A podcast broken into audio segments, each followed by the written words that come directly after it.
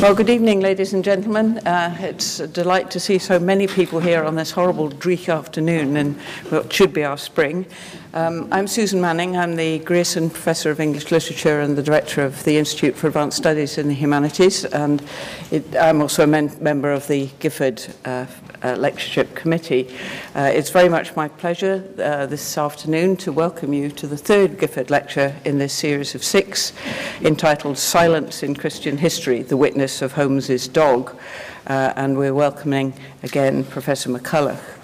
Um, this lecture this evening will, as the previous lectures, be recorded, and I've been asked to say that the first two lectures are now up on YouTube.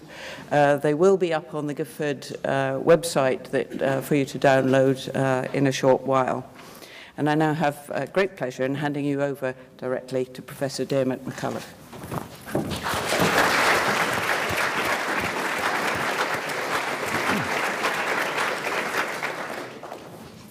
Thank you very much. We're moving on now from uh, where we ended sometime in the sort of fifth-ish century, and we're going to cover a thousand years today. Uh, I, let's call this session not exactly four weddings and a funeral, but two reformations and a schism. Uh, we will not get to the third Reformation, which I'll deal with on uh, Monday, which is the 16th century one, but two earlier ones, as we'll see. My last lecture ended as that great mystic Evagrius of Pontus, Evagrius Ponticus, began to lose his respectability among imperial Christians during the 5th century. Soon the memory of Evagrius was so tarnished that it faded from consciousness among Mediterranean Christians. But not everywhere. Two centuries later, far to the east of the Roman Empire, a 7th century Syrian admirer of Evagrius called Isaac, Bishop of Nineveh, no less, addressed the same concerns in a Christian world which had moved virtually beyond the consciousness of the Orthodox and Catholic churches of the Mediterranean and Europe. And those non imperial Christians still honored Evagrius. Uh, what had happened? Why had this split happened in the church? Isaac was prelate and monk in the Church of the East, Diophysite church. In other words, it had rejected a view of uh, Christology, the natures of Christ, which had been steamrolled through a council of the church in 451 for the imperial Christianity of the day.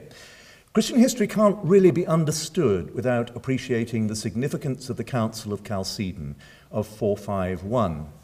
Conventionally, it has been presented in the history of the church as a great triumph, the sort of culmination of the early church's history, when the natures of Christ were sorted out for one and good for, for all, all time.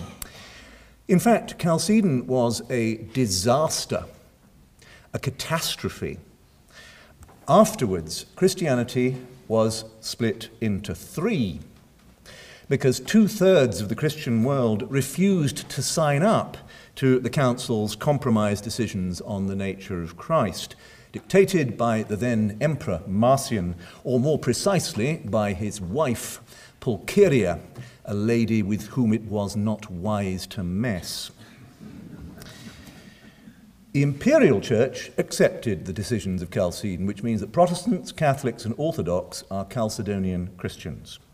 But on either side of this compromise, on opposite poles, were those who rejected the Chalcedonian Via Media.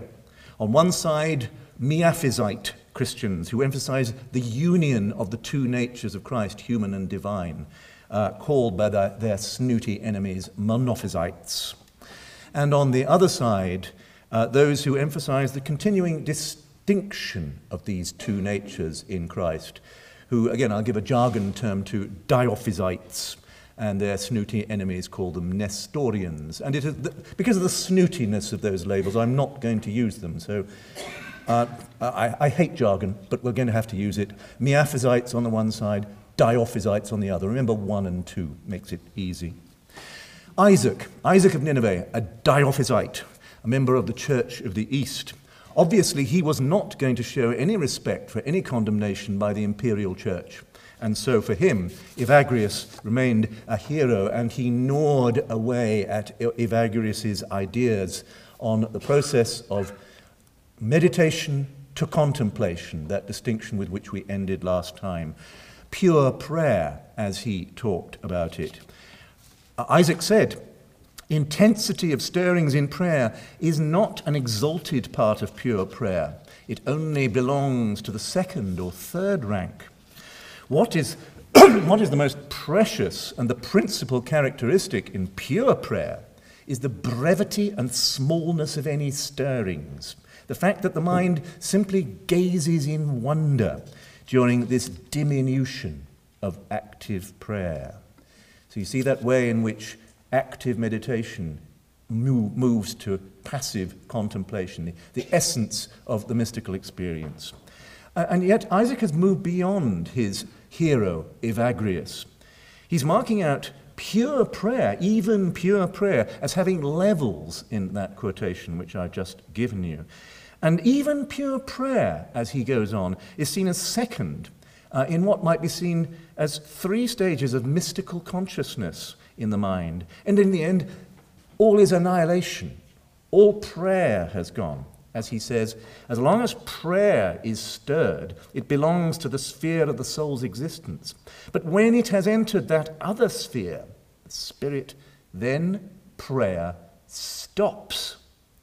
And that is the final state. And he uses an old Syrian term, wonder, to describe that situation. So that's where the Diophysite Church of the East took the thought of Evagrius by the 7th century.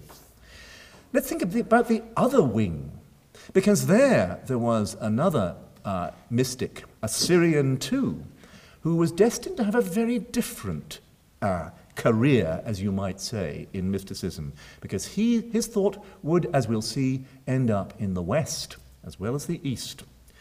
And he achieved this extraordinarily long lived success and influence by hiding his name, hiding his name behind a much more ancient Christian. In fact, a convert of Paul of Tarsus, as described in the book of Acts, in the largely unreceptive city of Athens, a man called Dionysius, Dionysius the Areopagite. And no one has ever discovered the real name of this Syrian. He has remained Dionysius the Areopagite. It was already being deliberately obscured in his own day by other writers, sort of conspiracy of silence around him. So I'm afraid we're going to have to call him pseudo Dionysius the Areopagite. I'm going to miss off, miss off the Areopagite from time to time, you'll be glad to hear. Now, it was politic for him to do this because he was a Miaphysite. In other words, on the, the polar opposite wing on the anti Chalcedonian uh, spectrum, either side of uh, the Chalcedonian solution, the polar opposite to Isaac of Nineveh. Now, just as much as his contemporaries who were not Christians, like the philosopher da- Damascius, who I mentioned last time, he was an exponent of negative theology. The view that you cannot say anything about God ultimately the ultimate essence of divinity, cannot be described. So, in his mystical theology, chapter 5, there is a hymn which contains one of the most formidable lists ever to be created in the early centuries of the church of what God is not. So, this is a hymn of negativity. Here's just a bit of it, just a bit. Ascending still higher, we say that it is not soul, not intellect, not imagination, opinion, reason, and not intellection, not life, not being, not eternity, not time, not divinity, not goodness. God has hidden himself behind all these things. Now, how could he say these things? Well, remember that he is a Miaphysite. That is why he is being so boldly negative. His view of the second person of the Trinity, the Son, has uh, a vision of the humanity of Jesus so profoundly swallowed up in the divinity that no other vision of the divine is necessary than Jesus. There is nothing that you need to say about the divinity beyond it. All you have is Jesus. That's what a Miaphysite theology can do. His negatives of God follow on from his rejection of the Council of Chalcedon. And yet those negatives left much to say, strange novelties made palatable by that wonderfully pseudonymous identity going back to the first century. His readers really thought that he was Paul of Tarsus's convert in Athens. And what he did was to be fascinated as much as any Gnostic or Neoplatonist by hierarchies, celestial hierarchies, hierarchies in the heaven. In fact, it seems to have been Pseudo Dionysius who invented the word hierarchy in Greek. No other earlier usage of it. In other words, a layered procession of beings from high to low, which constructed kept the deity well away from us. Those layers were the barrier to the nothingness which lies beyond. Angels. And Pseudo Dionysius enrolled these angels in a Platonic procession of procession, return, descent, ascent, which Gnostics would have found perfectly familiar, although they would have given them other names and attributed them to other powers. So he dragooned the angels into hierarchies angels, archangels, powers, thrones. And that was an essential element in his success. It appealed to a society which looked like that in everyday life. It was hierarchical. And it appealed to clergy especially, because Dionysius put uh, parallels between each order of clergy and each order of angels. Clergy suddenly found out that they were angels, angels on earth. Now, that wasn't simply an ego boost to the clergy because it brought frightening responsibilities. They had to be as good as angels, as good as angels. And hence, Dionysius in every age appealed to church reformers who wanted to make the church better. That was one of the reasons for his appeal, right up to the Protestant Reformation uh, uh, of the 16th century and beyond. So he appealed to both East and West. He would arrive in the uh, West, as we'll see, in the 9th century. And all these people in the Orthodox Church, the Catholic Church, would have been appalled if they had realized he was actually a Miaphysite. His arrival in the West was delayed from the 5th to the 9th century. And during that time, the Western Church really didn't have much of a contemplative tradition. And that was because of its greatest theologian, Augustine of Hippo, the greatest, the doyen of Latin West theologians. The theme of silence did not preoccupy Augustine. It played very badly alongside his fascination with language, with human psychology, they were the revelations of the nature of God for Augustine, not anything else. One exception, of course, which you'll mostly be very familiar with, I guess, is in Augustine's Confessions, that scene in the garden at Ostia as he and his mother Monica are trying to take ship for home. They, they discuss uh, the divinity. And just a few days before Monica died, they had together reached out in their conversation in thought, and they had touched the eternal wisdom but it was for one moment only, and it was the end result of a loving conversation and thought, discussion between mother and son. And that was it. There was nothing else uh, to bring Augustine close to that state of the eternal. And yet, Augustine was a Neoplatonist as much as uh, pseudo Dionysius. But his Platonism had taken him in a very different direction because of his overwhelming sense of humanity's sinful helplessness, its alienation from God. He was not going to go down the sorts of roads that we have seen Neoplatonists go in the East. Instead, he saw a rescue route for humanity in words. Yes, a fragile, imperfect medium, but still offering clues to the divine realities beyond those words. And again, if you think of his confessions and the way it works, think how much there, how much there is about books in them. At every stage, as he marches towards his confession, there is another book to be scrutinized, usually rejected. And then, of course, the confession itself is all about a book He takes up the Bible, tolle lege, take up and read. And that is the moment of revelation. Books, words fascinated him. And signs and their relation to reality fascinated him.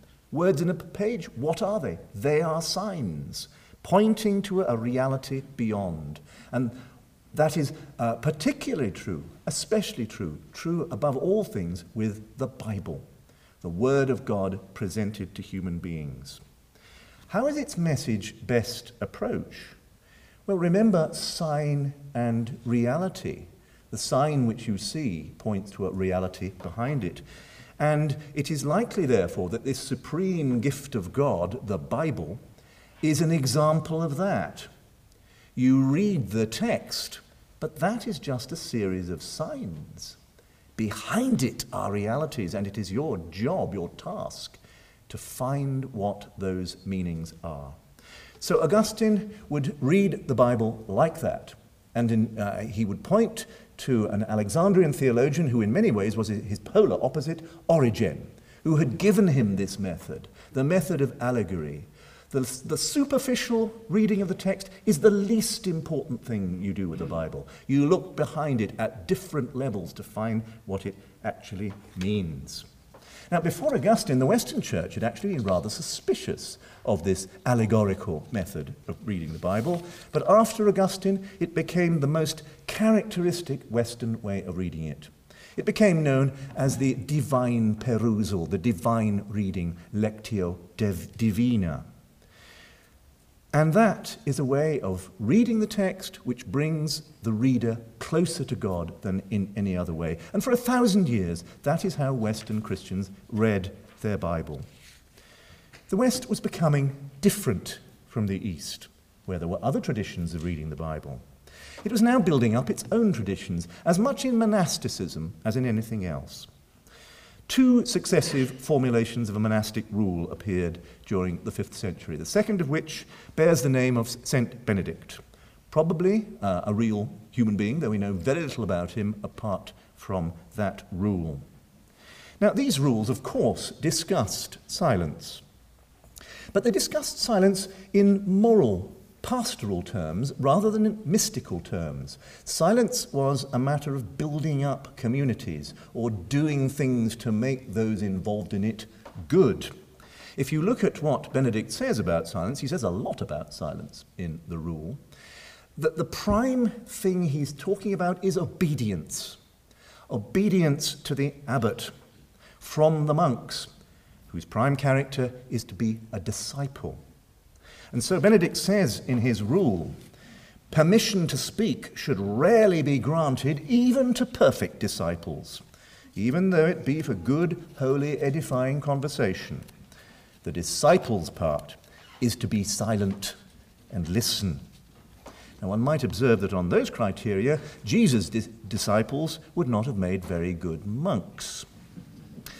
That aside, Around the silence, there were competitors in monastic life. Regulated noise, that was fine, because regulated noise was the framework of monastic life. Monks were now increasingly expected to read books as a matter of course, which they had not been, to start with, particularly in the East. And some, at least, of that industry of reading was performed aloud. So there was a constant danger of hearing one of your fellow monks reading. That's a problem. The sound of bells was a constant too, announcing the further noise of human voices gathered to perform the liturgical round in due form. Now, here a, a clue had been given by another Western uh, theologian, known very well to Augustine, his mentor, uh, Ambrose of Milan, one of the first great aristocrat administrators to turn Christian bishop. Uh, Ambrose had contributed an important reflection on the increasingly elaborate public performance of the liturgy in the West. He observed that when a psalm is read, it is itself the instrument of silence for the one who reads. Everyone speaks, and no one interrupts with a clamour. Now, in Ambrose's time, probably that would have referred to a single cantor uh, reciting the Psalms to a silent congregation. But his, his words took a different meaning on by the 8th century when uh, a major liturgical shift had taken place in Western monasteries. Now the entire community sang the Psalms in monasteries. And that combined noise still fulfilled Ambrose's formula. It banished other noise from the church and from their minds. And the principle was taken further because customarily now monks sang the Psalms as they worked in their community or out in the fields. It was an excellent way for an abbot to feel reassured that his brethren were not idly gossiping and that their thoughts were concentrated on a single task. You might compare it to the use of communal chanting on military route marching at the present day. It's the same sort of disciplinary activity. So Western monks were evolving a very specialized and Western sort of silence. That presented problems in its turn, because by the 8th and 9th century, Western monasteries were very different from those of Benedict or his predecessor, John Cassian. And the reason for that was that the great men of Europe had endowed these monasteries with enormous wealth for very specific purposes to pray for them to stop them going to hell. And now a monastery was like a little town. It was full of potential clamour. Lay, ser- lay servants, craftsmen, labourers, guests in a grand architectural setting. All of that supplemented by another new feature of these great Carolingian monasteries, monasteries founded by Charlemagne and his mates, oblation, the offering of children to the monastic life for life. Families were now sending their children to monasteries. And children are by nature cheerful enemies of silence. So, what is to be done? There is a logistical, a logistical problem by the ninth century, but something more as well. Because it was now, in the ninth century, that the West recovered much more of the mystical dimension of silence from the East. It arrived in the form of a single manuscript of the writings of Pseudo Dionysius, brought uh, by an embassy from Constantinople to uh, the successors of Charlemagne, and brought because they knew that the royal monastery of this peculiar Western ruler was named after a saint called Dionysius. And they hoped that there would be a creative confusion of their Dionysius with this uh, Westerner. And so it happened. The abbot of Saint Denis in Paris treasured uh, the, that manuscript, and soon it was being read with enormous excitement. So, one figure within this transformation in the West was that happily long dead pseudo Dionysius. The other was a, a great living abbot called Odo, who became the second abbot of a new Benedictine monastic foundation, Cluny, in uh, 927. Now, Odo was deeply preoccupied with the idea that monasticism was in steep decline. In general, he was probably right. And he was determined to halt the slide to make Cluny a beacon of reform within the church. Uh, but this concern was particularly vivid in his mind because he was convinced that the world was coming to an end soon. By now, that numbering, uh, which used to be called Anno Domini, was in some use and the year 1000 was coming up. It was an obvious time for the world to end. And so all this reform must be done pretty quickly. Uh, with for an abbot who had ascended his abbatial throne in 927. And so, under Odo's rule, Cluny was launched on a path of exemplary monastic life. By the 11th century, it was Western Europe's most influential monastic community, uh, it was behind the Crusades to a large extent. It was identified with the enormous program of ecclesiastical reform in the West during the 11th and 12th centuries. And not least in all this was its achieving a new intensity of monastic silence, which would cope with all those problems I've outlined to you. How do you turn a small town silent? Cluny was the biggest of all these monasteries, the biggest church in Europe. This was a real problem. So silence for Odo became a way of calling his monks not just to be exemplars of holiness, but to play their part in the divine plan for the world, which he expected to end very soon. And just as Syrians, long, long before him, had seen asceticism as angelic, so did Odo. The life of his monks was to be a discipline of heaven, the round of worship never ending in the church in Cluny. The most elaborate worship in Europe was a deliberate reproduction of the praise of heaven, the angelic praises of heaven. And around it was a profound silence. Odo was a great admirer of Pope Gregory I, long, long dead by then. But in his Moralia, Gregory had given Odo a vital set of links to uh, explain all this. Pope Gregory had observed that it was impossible for humans in this life to apprehend the fullness of divine majesty. It would only be possible for those whom God had chosen at the end of time. And that was only 60 years away. Both Cluny's liturgy and its silence were designed to anticipate this coming state. Well, in fact, the world failed to end in 1000 AD, but the monks of Cluny continued to dwell in a powerhouse of eschatological thought. Their sense that the world was entering its last time fueled the extraordinary bout of energy of the Reformation of Gregory VII at the end of the 11th century. One of our Reformations. Now, one of the most remarkable fruits of Cluny's regime of silence was its pioneering development of monastic sign language to replace the necessity for speech in everyday transactions. Strictly speaking, not a language, but a sign system because it had no syntax or grammar. But what it did do was enable work and life to proceed efficiently without speech. Actually, piquantly, its, its nearest modern equivalent would have been the sign language and grimace language used by factory workers in, the Industrial Revolution, particularly Lancashire cotton mills. Uh, older people here will remember the great comedian Les Dawson and the use which he made of this sign language in his comic sketches. But that uh, noise had its equivalent in the profound silence of Cluny, and the signs had the same thing. You are using not your ears, but your eyes. The signage uh, is there to do things, and uh, it is there to do things in three main areas of the monastery the kitchen, the library, and the liturgy. And so its signs are related to these three purposes. So the signage has a rich array of words for different types of fish, but no sign at all for meat because monks didn't eat meat. They uh, uh, ate a lot of fish.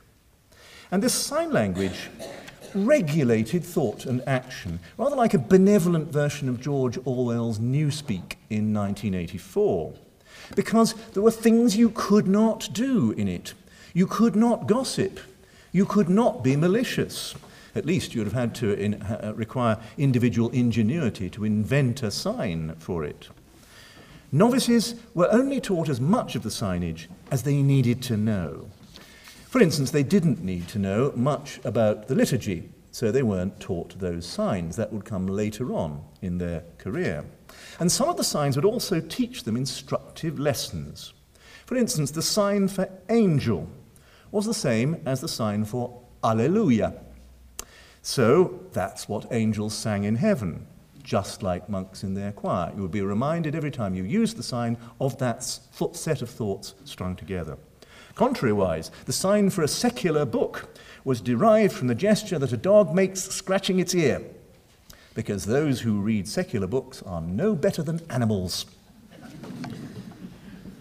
And knowing these signs built up a common monastic identity against outsiders, a common language, a common set of signs. But it was also a comment on the fact that Cluny was the first centralized multinational corporation in European history. Many Cluniac monks would not have understood each other because they came from different language pools all over Europe. The glory days of Cluny were over by the 13th century, and many of the new orders of the 12th century had been set up as criticisms of Cluny. Uh, the Cistercians, for instance, with their severe architecture, were, were quite deliberately, visually criticizing the opulence of Cluny. But there, Cistercians and Cluniacs did not disagree on silence. All the Cistercians did was to borrow it uh, without much modification. Only one order went even further than Cluny and the Cistercians the order of the Chartreux, the Carthusians. the one medieval order to make a permanent success of monastic simplicity. And their initiative is a deliberate repudiation of the Benedictine ethos. Uh, never confuse the Carthusians with the Benedictines, they don't like it. And why were they so successful in getting beyond the Benedictines and keeping away that temptation to slackness, which is always the problem of monastic community life? The way they did it was by not having a community, by making all members of the monastery hermits, living, yes, within an enclosure, meeting for worship, but otherwise not talking to each other, not seeing each other, each living in its in, uh, an individual house, crucially with a garden not just so that they could cultivate food and herbs for themselves, but because a garden was heaven. It was paradise. And so a servant with this clause certainly did make drudgery divine. The silence was all enveloping. When the days when Carthusians had servants, those servants were also forbidden to talk to each other at all times, unlike the more moderate silences of lay brothers among the Cistercians. So the Carthusians effortlessly outstripped everyone else in silence, with the same eschatological theme. Only the direst emergencies interrupted their perpetual silence, and the meditation within their silence was how every careless word would be brought to account on the day of judgment. And they even rejected the Carthusian, the, the, the, sorry, the Cluniac sign language because it was too sophisticated. They invented their own crude system, which they said, with, a, with, a, uh, with pride behind it, it was signa rustica. It was a language for peasants in the countryside, no sophisticated sign play on Alleluia and angels and scratching dog uh, ears for them. Behind all this was now pseudo Dionysius. We've seen how Augustine had invented a lectio divina, a divine perusal when reading the Bible. Now, with this intensified silence and the leeching into the West of the idea of union with God via pseudo Dionysius, there was a much more intense use of the Bible. You can glimpse it in the writings of one Carthusian, Guigo, writing in the 12th century, wrote a brief guide to spirituality, The Ladder, the Ladder of Monks, a title which he'd actually directly borrowed from a much older Egyptian work, The Ladder of John Climacus, John the Ladder Maker. And in this, you see an ascent on your ladder from reading to meditation to prayer to contemplation. So it's that classic Evagrian progression. Uh, he had been anticipated this by uh, an Augustinian canon of the previous generation, Hugh of, Vic- of St. Victor. But Guigo's language is extraordinarily edgy. He speaks of God at length in terms of a loving husband. It was not John of the Cross who invented that erotically charged language. It's, Car- it's a Carthusian in the 12th century. And all sorts of other physical languages. Jacob wrestles in the night with the angel. So does the Christian wrestle with God. And yet it is all in the service of ascending the ladder. And it is, in a sense, to leave reading behind. So Guigo says, reading without meditation is idle. Meditation without prayer is without effect. But prayer without devotion wins contemplation. Reading is only one stage, in other words, on this road. And other readers in their monasteries took up these thoughts, which might reinforce the practice of contemplation, but might not because they pressed their engagement with the words of Scripture beyond its text, to the point that they were allowing their imaginations to dwell, wander through the results of their reading as the text itself faded away. And this process was distinct enough to acquire its own separate name, no longer Lectio Divina, but Lectio Spiritualis, a perusal with the Spirit and that might end up as the exploration of feeling by an individual standing before divinity. Quite an unexpected result of this leeching of Eastern thought into the West. And the end result might not so, be, so much be contemplation, the vanishing of the soul into the ocean of the sacred, as the free flight, self assertion of the human imagination. It was, after all, the West which was designed to reinvent the ancient pre Christian literary genre of the novel. Maybe its sources are within this Lectio Spiritualis. Well, in generous mood, Benedictines and Cluniacs realized that they'd been outgunned by the Carthusians. So Peter of Celles, a Benedictine abbot, became Bishop of Chartres, said in the 12th century in praise of the order of the Chartreux, Mouths have they and speak not. You'll realize that that's a quotation from Psalm 115. And of course, it didn't start life as a term of praise, but as a term of abuse and the sneer. But that's what you can do with Lectio Divina. It is an example of that wonderful medieval tropological genius for twisting any text of the Bible to a new and useful purpose. The product of monks whose practice of Lectio Divina was at the center of their lives, and they felt they could do this. It was a mark of their self confidence, the triumph of monastic silence in an era when Cluniacs and Cistercians could become popes. Repeatedly, you find these monks whose lives had been structured by silence, cheerfully reaching for biblical texts which had not been intended for the purpose at all. I think a particularly engaging example of this text appropriation comes from that most individually minded of, 12, of 11th century Benedictine monks, Guibert of Nogent, abbot of Nogent at the turn of the 11th and 12th centuries. And Guibert seized on that most solemn moment of rest in the book of Revelation, which we've already examined, the famously approximate half an hour. Now, for Guigo, this was simply a good precedent for having a little lunchtime rest from contemplation, a lapse back into divinity.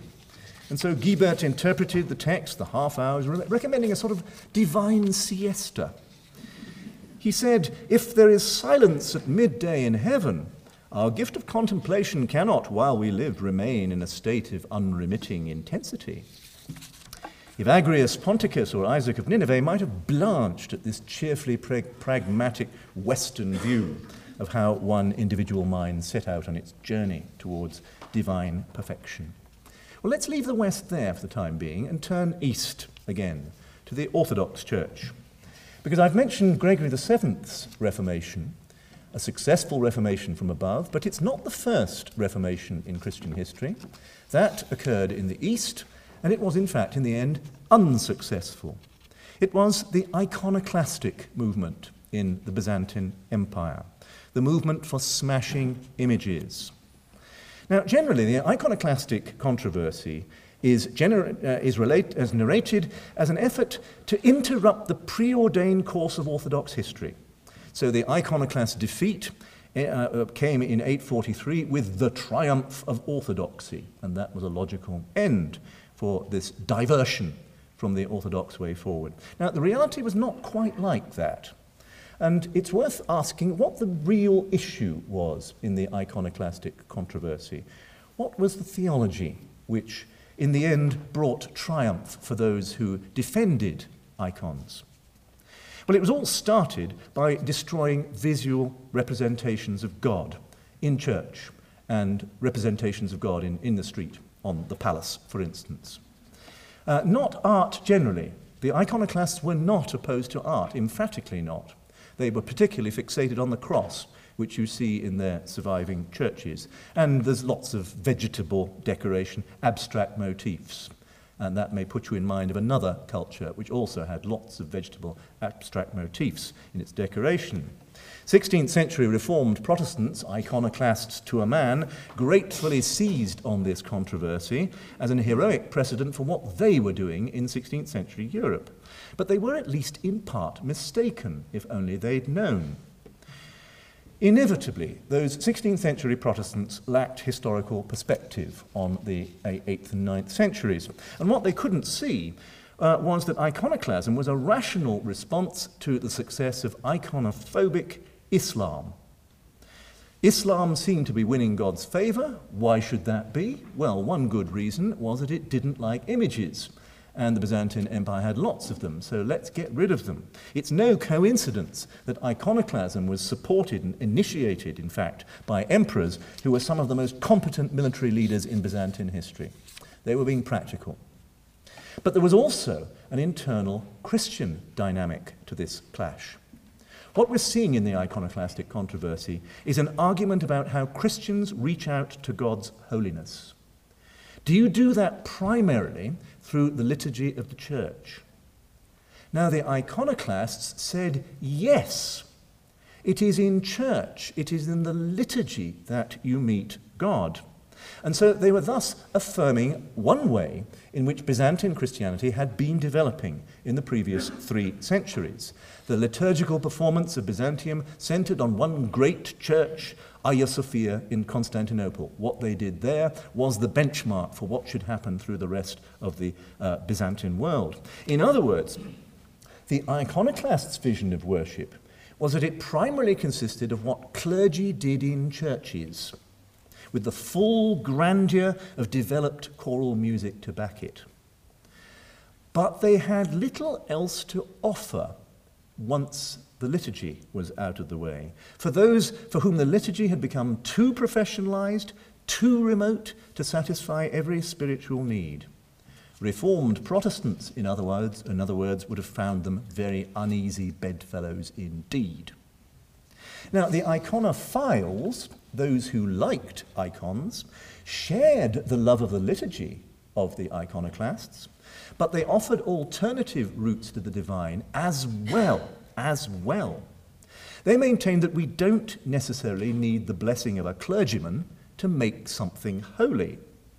Everyone can freely encounter the sacred, because all that God has created is by nature sacred. And icons, in particular, are available to all the people of God and not necessarily in church. They have a power in and of themselves. This was not a power of the Holy Ghost called down by a priest, such as took place in the Eucharist. Anyone could contemplate an icon and meet the Holy Spirit layfolk, monks, nuns, as well as priests. Now, this concept of a power charged contemplation of icons, now developing amid the controversy, was like nothing in the earlier history of the church. It did not have much precedent. Iconophiles were envisaging a stretching out of humanity in union with divinity, a theosis of sacramental significance. And that is why iconoclasts detested images so much. They felt that icons had attracted a new, unprecedented, unwarranted cultus, and that that was as blasphemous and unchristian as the worship of idols. Now, in, the terms, in terms of the first two centuries of the Christian world, they were probably right. Iconoclasts were right. And powerful voices had gone on making that, that case in the centuries before the iconoclast, uh, iconoclast controversy bro- broke out. But now the iconoclasts were being left behind. So, one way of reading this controversy is that it was a contest between the monopoly claims of holy noise in the form of the liturgy of the Byzantine Church and the obstinately dissident and democratic voice of contemplative silence. Now, by no means all monasteries or nunneries had backed the iconophiles, but monks and nuns who loved icons and used them as the object of their contemplation allied with a popular movement rooted among lay people to save images from the consequences of high clericalism and imperial policy. That became both the strength and the salvation of the icon through the years in which the emperors tore them down in their churches.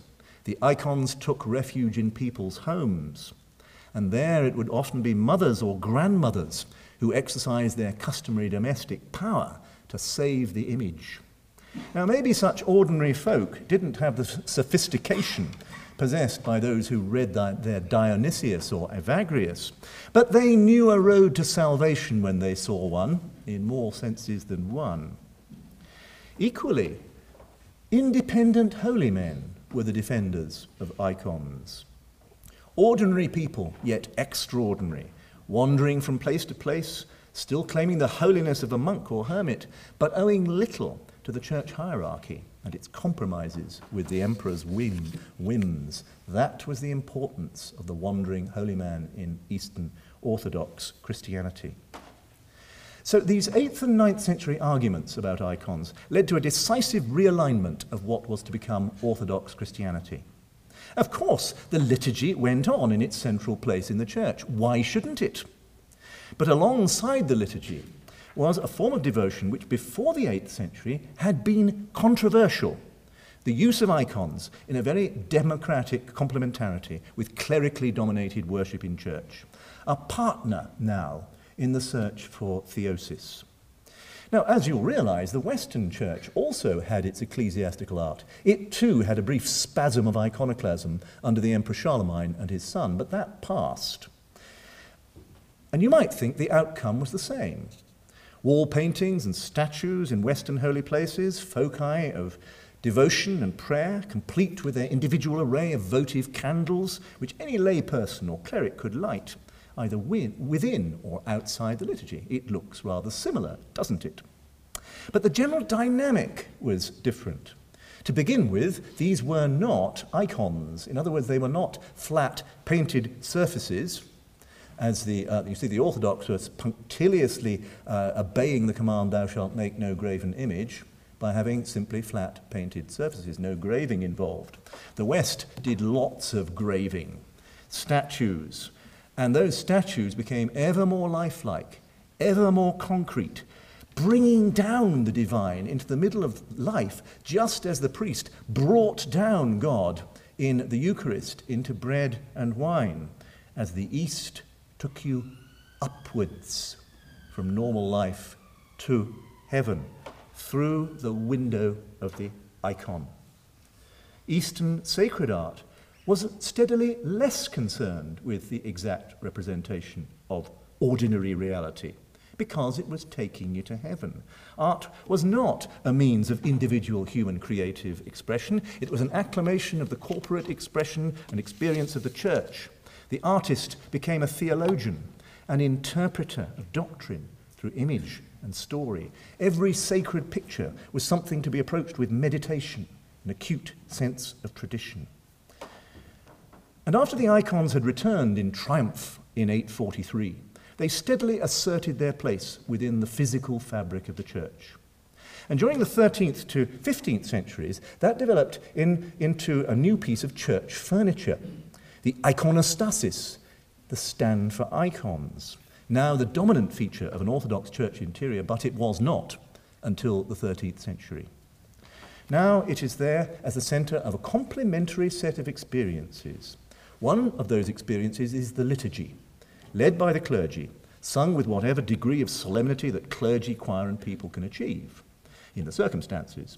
But the iconostasis is the marker of many key stages in that performance of the liturgy. But it is doing something else as well because it, it is there as the focus for a myriad simultaneous small individual acts of devotion, contemplation, offered by the faithful in general, before icons on the icon stand or formally ranked uh, on their, on their own stands within the church interior. Each icon follows rules of composition built up since the 6th century to express particular theological or devotional propositions.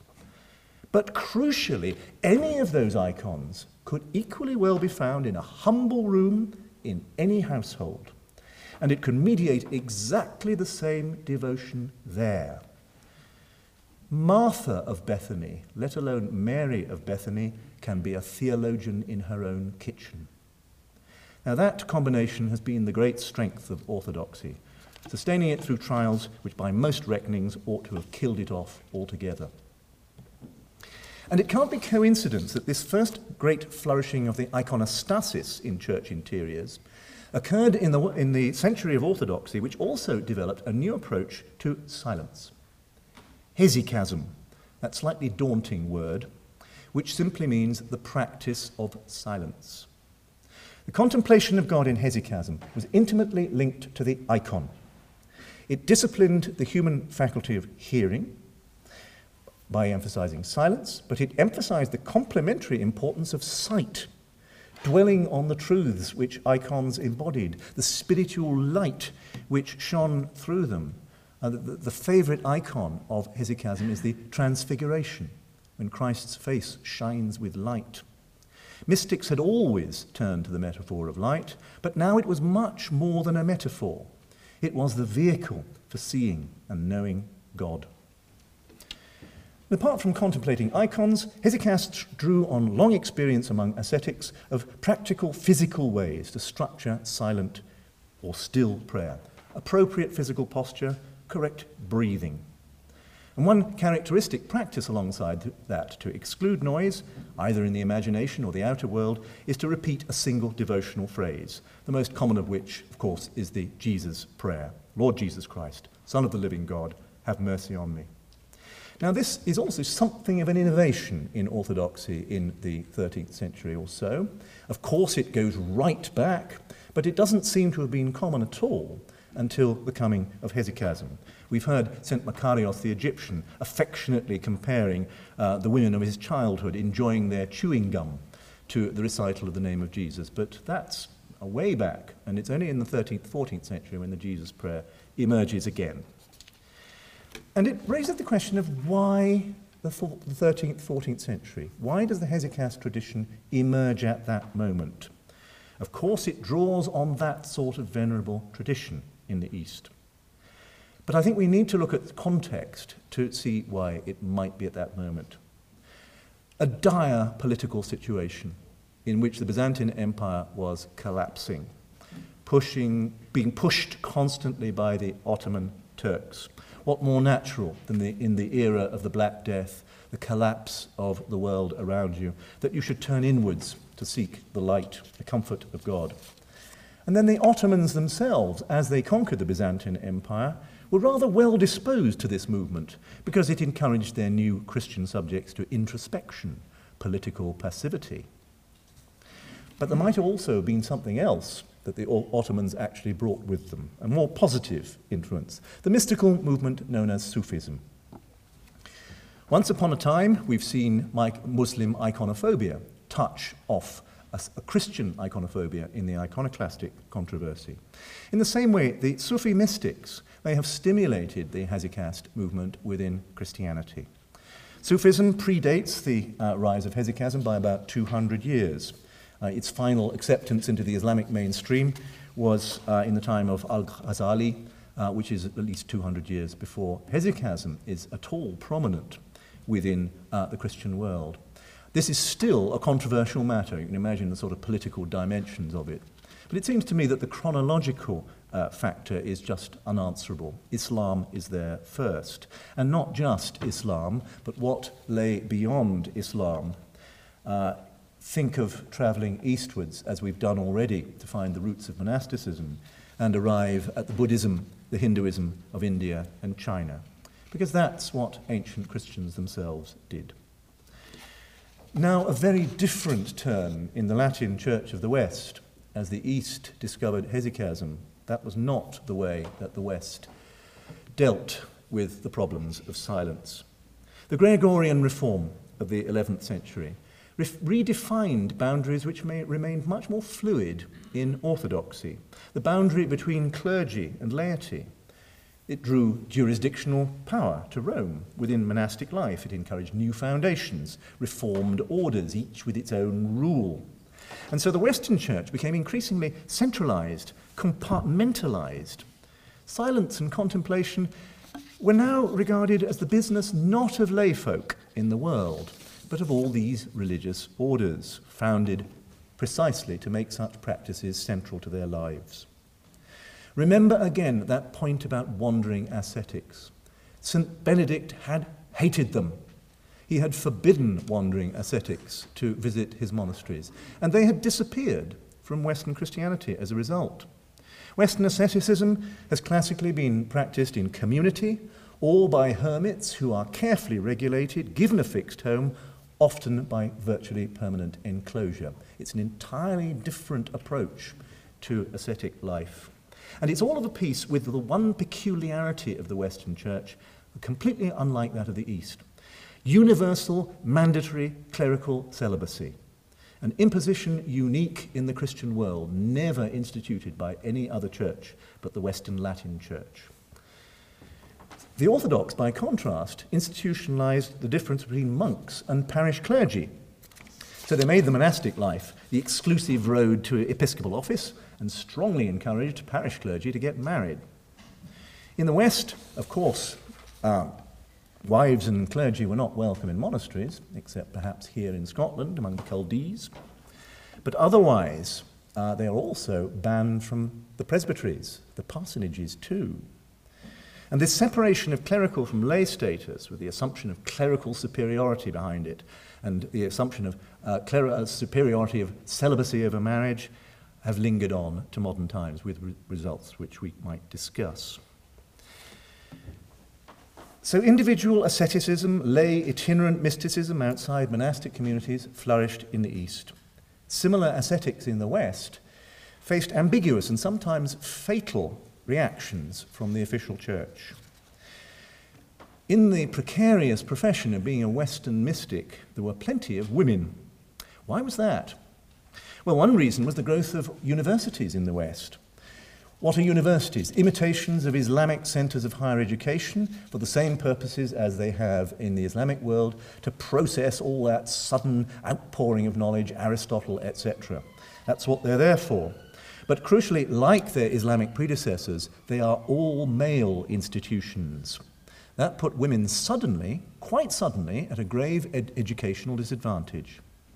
In the days of the great Carolingian Benedictine monasteries, nunneries had as much chance as monasteries of being centres of learning. But once men dominated higher learning, embarked on the adventures of formal theology, which they invented in the 12th century, learning was not for ladies. And perhaps that's why women were now so attracted to mysticism in a male dominated world.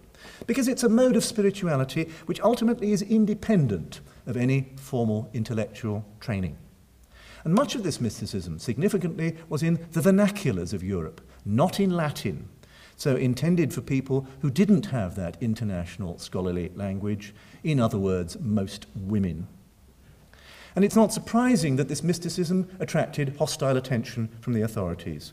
One of the, be- the most well known mystics uh, of the 13th century, Marg- Marguerite Porete, wrote of her experiences in French in uh, A Mirror of Simple Souls, burned at the stake as a heretic in 1310.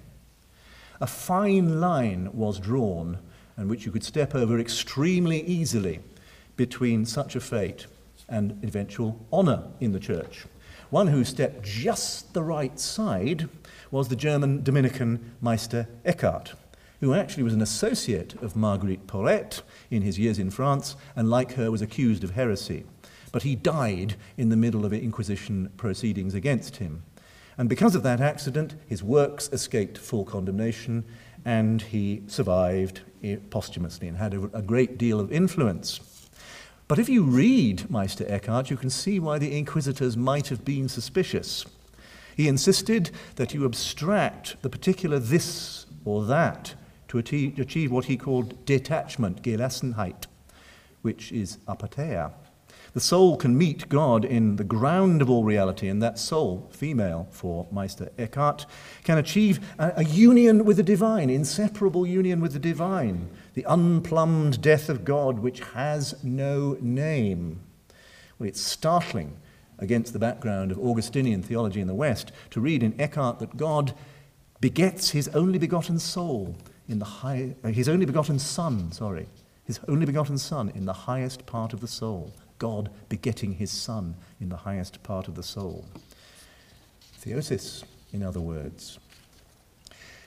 We've corralled so much of this monasticism in the cloister. Clearly, Western lay people still wanted it. One way in which uh, the church could cope would be to invite lay people to imagine themselves as monks.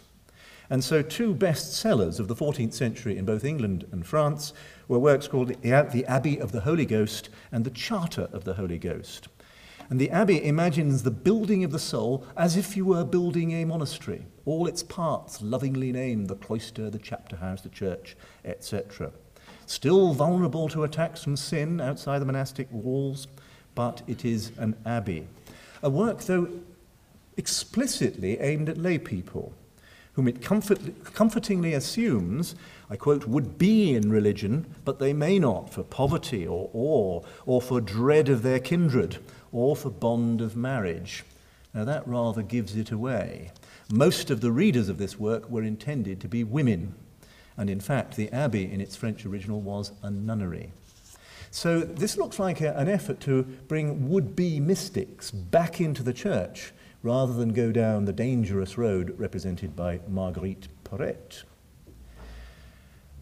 All the time, there is the problem that clergy are seen as better than laity. One Western movement of the late 14th century did push against that assumption. The so called present day devotion, modern day devotion, the Devotio Moderna, which developed in the Netherlands right up to the 16th century Reformation. Now, this was never a purely clerical movement. Even though it developed something like a religious order, the Brethren of the Common Life, uh, that order discouraged its members from becoming ordained clergy. They were still only uh, under a rule. And married couples and their children, of course, could also be involved in communal lifestyles inspired by the devotes here. The promise of this movement was that serious minded laity could go beyond just building fantasy monasteries. They could be as good in their own right as any clergy. Uh, that idea summed up in the title of Thomas à Kempis's famous treatise, The Imitation of Christ. Kempis's, title really rather uneasily relates to Augustine, all those assumptions about fallen humanity. It really reaches back to Pseudo Dionysius, a solvent of the Western idea that clergy and, have, and laity are separate and that clergy have a better chance of getting to heaven. So that might have been the way forward to another future other than the Reformation that happened. Were it not for one young Dutchman caught up in that very movement, the Devotio Moderna, Desiderius Erasmus, standard bearer, bearer for Christian humanism, but who developed the Devotio into an attitude of mind deeply subversive of the whole monastic enterprise. Remember that Erasmus was a failed monk who only belatedly got a papal dispensation for having fled his monastery. Uh, it was only when he was a celeb in later life did he get that dispensation. And he had good personal reasons for loathing and denigrating the regular life, some of which I'm sure were twinges of guilt at having left it. But his answer was to attack it. He brutally asserted that lay people in everyday society could be as holy as monks.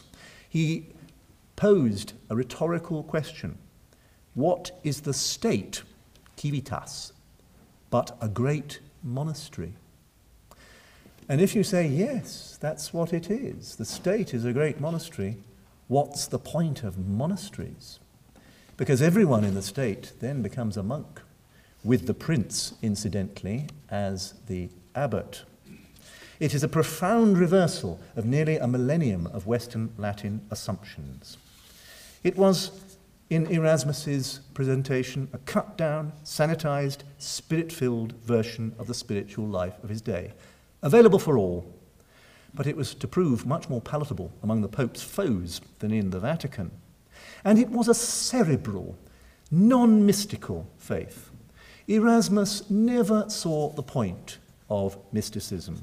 He never joined those humanists who delighted in Kabbalism or any of the ancient magical variants on Plato. Of course, he took an interest in pseudo Dionysius, but he saw through him. He saw that he was not Paul of Tarsus's uh, scholar. And it's almost comic to watch him using pseudo Dionysius, the hierarchies of pseudo Dionysius, to the utilitarian purpose of justifying the power of temporal rulers in society. Erasmus was never slow to write what monarchs wanted to hear. And many of those monarchs then turned away from hearkening to Erasmus towards the Protestants, who, as we will discover next time, brought a new cacophony to the Western Church.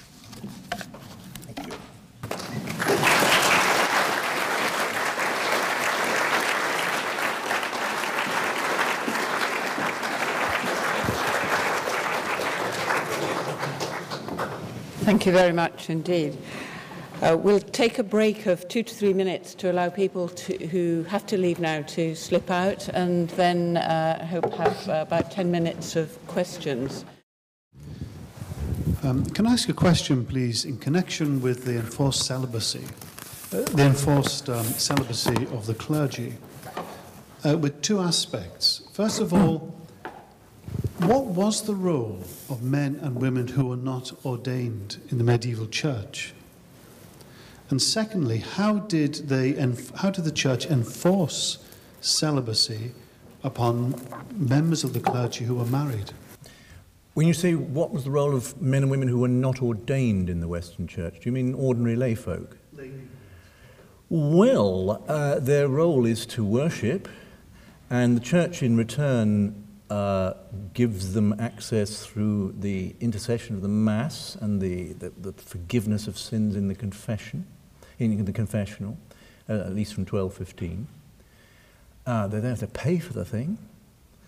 So they have various functions, but uh, those functions do not include, obviously, sacramentals, but increasingly the, they are not encouraged to think uh, about contemplation. Many do, and some, who I didn't mention, uh, became great exponents of that. I, mean, think, I think of St. Bridget of Sweden, for instance, Mother Julian, Margery Kempe. Interesting how many, again, women uh, survive, uh, and uh, it's, it's women from the upper orders of society who generally get away with it. So there are ways in which the uh, boundaries are uh, uh, blurred in that respect. And your second question, sorry, you have to remind me now, was how, how did the authorities in the church enforce? How did they enforce clerical celibacy? Well, the, the simple answer is that they didn't very efficiently. uh, although clerical celibacy uh, from the early 12th century is, is declared to be universal, it's not really until the Counter Reformation where it becomes universal. And there it really does become universal. It's one of, one of the great effects of the Tridentine reforms, is that from then on, uh, cl- uh, secular clergy, clergy who aren't monks, really are uh, bound to celibacy. And the secret of it has been to persuade the laity that that should be so.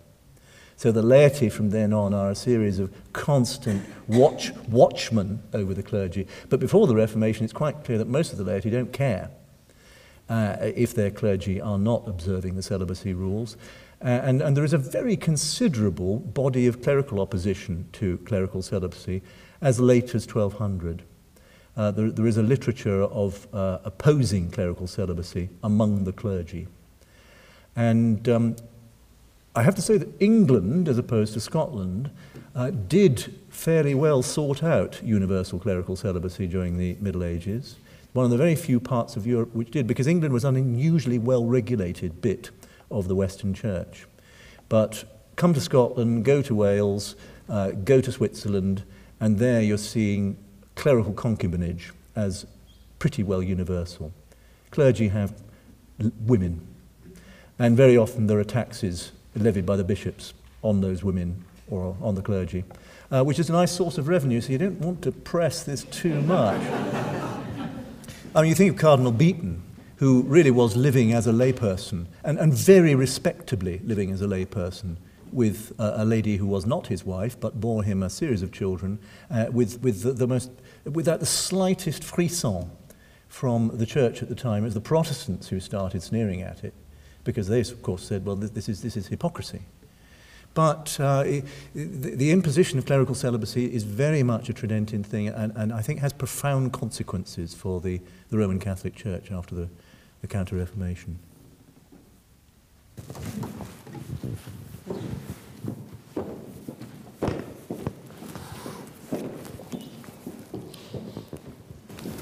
Uh, you pointed to various instances of Islam, as it were, giving a lead to movements in the Christian church.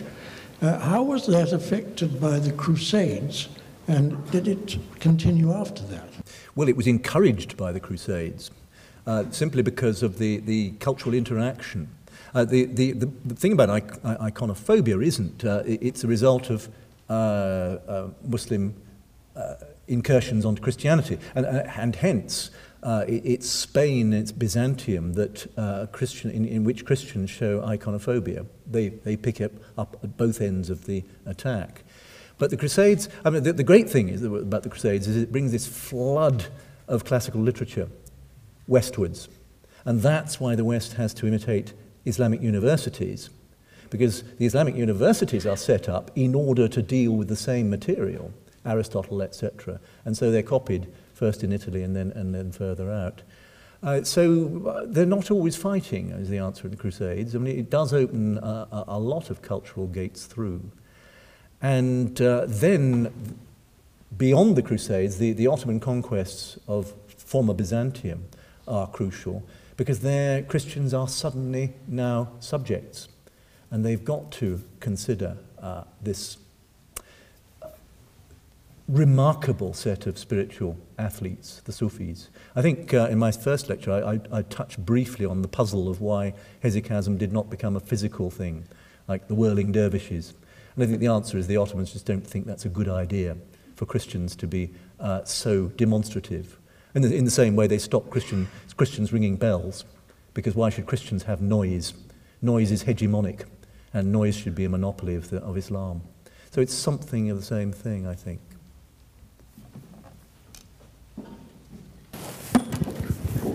Firstly, as a gloss on your first reply, can I say that in post-Tridentine Italy, they had huge difficulties imposing uh, clerical celibacy, in getting rid of concubines. Yep. But to, to the, the question I have, where would you put fully lay confraternities in the sort of history of reactions Yeah. in the Middle A very good point, and I think that's what's missing from my answer about the role of the laity. Uh, you, you can hardly imagine late medieval uh, Western devotion without the guild, without the confraternity. It really is basic. I think particularly in Northern Europe, because Northern Europe is so purgatory fixated. The, the, the southern Mediterranean part of the medieval Latin Church is not. It's clearly a divide. Uh, it's Germany, it's Scandinavia, it's England, Scotland, where purgatory is a real concern, and therefore you've got to do a lot about it, and hence the confraternity, hence the guild. They really are the uh, backbone of the medieval uh, lay devotional system. Uh, I think one proof of that is that confraternities or guilds are virtually never, I think I, I might almost go as far as saying never heretical. They are never the centre of any movement of dissent in the medieval Western Church. They're so integrated as part of the parish system.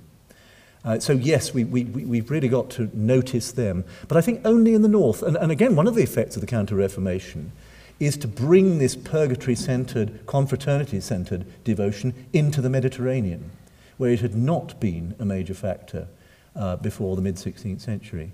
And the ironical result is that when Eamon Duffy is describing 1520s England, he is equally well describing 1670s Italy or 1670s Spain, whereas it wouldn't have been uh, a carbon copy in the 1520s. Two different sorts of worlds. I think we have time for two more questions, perhaps one here. Sorry, can you- nearer one there.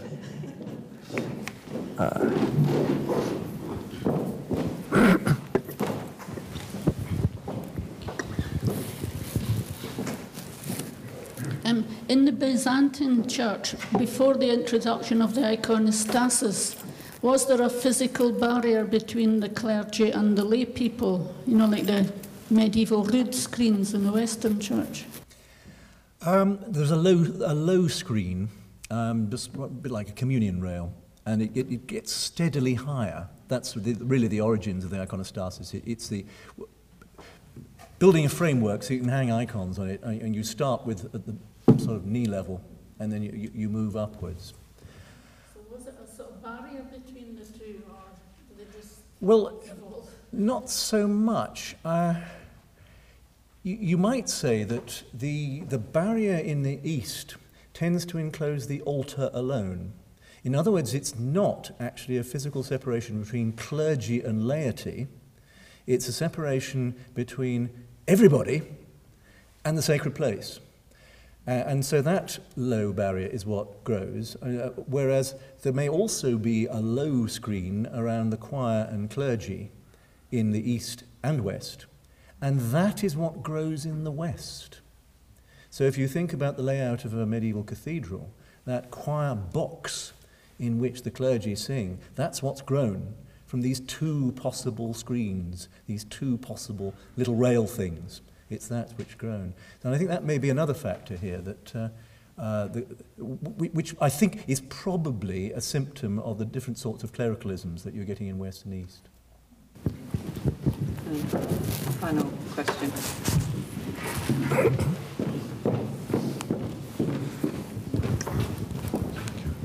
Um, just at the end of your lecture, you referred to the fact that Erasmus had little interest in the Kabbalistic tradition. Mm. Now, to what extent was that tradition influential in the period that you were talking about? I mean, you alluded to the Sufi tradition as having an influence on the, uh, the Christian mystical tradition. How far were people as, were taking the, the, the Kabbalistic tradition seriously into their life, even if Erasmus himself didn't?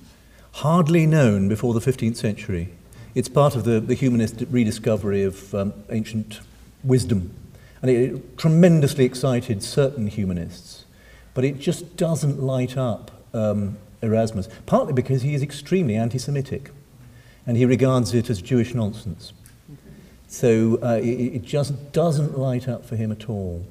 Uh, and that's, uh, the, the, the, humanist movement in the, in the 15th, 16th century really is split down the middle on this. For some people, they think this is the, the beginning of new knowledge. It's, it's a way forward for secret uh, wisdom which has been lost. And for others like Erasmus, no, it's a load of old nonsense. And you should look at the fathers, look at the mainstream philosophers, and, and, and that's the way forward.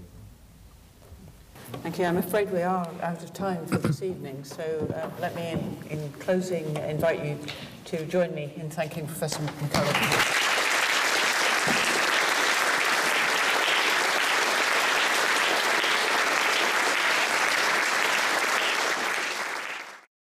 This production is brought to you by the University of Edinburgh.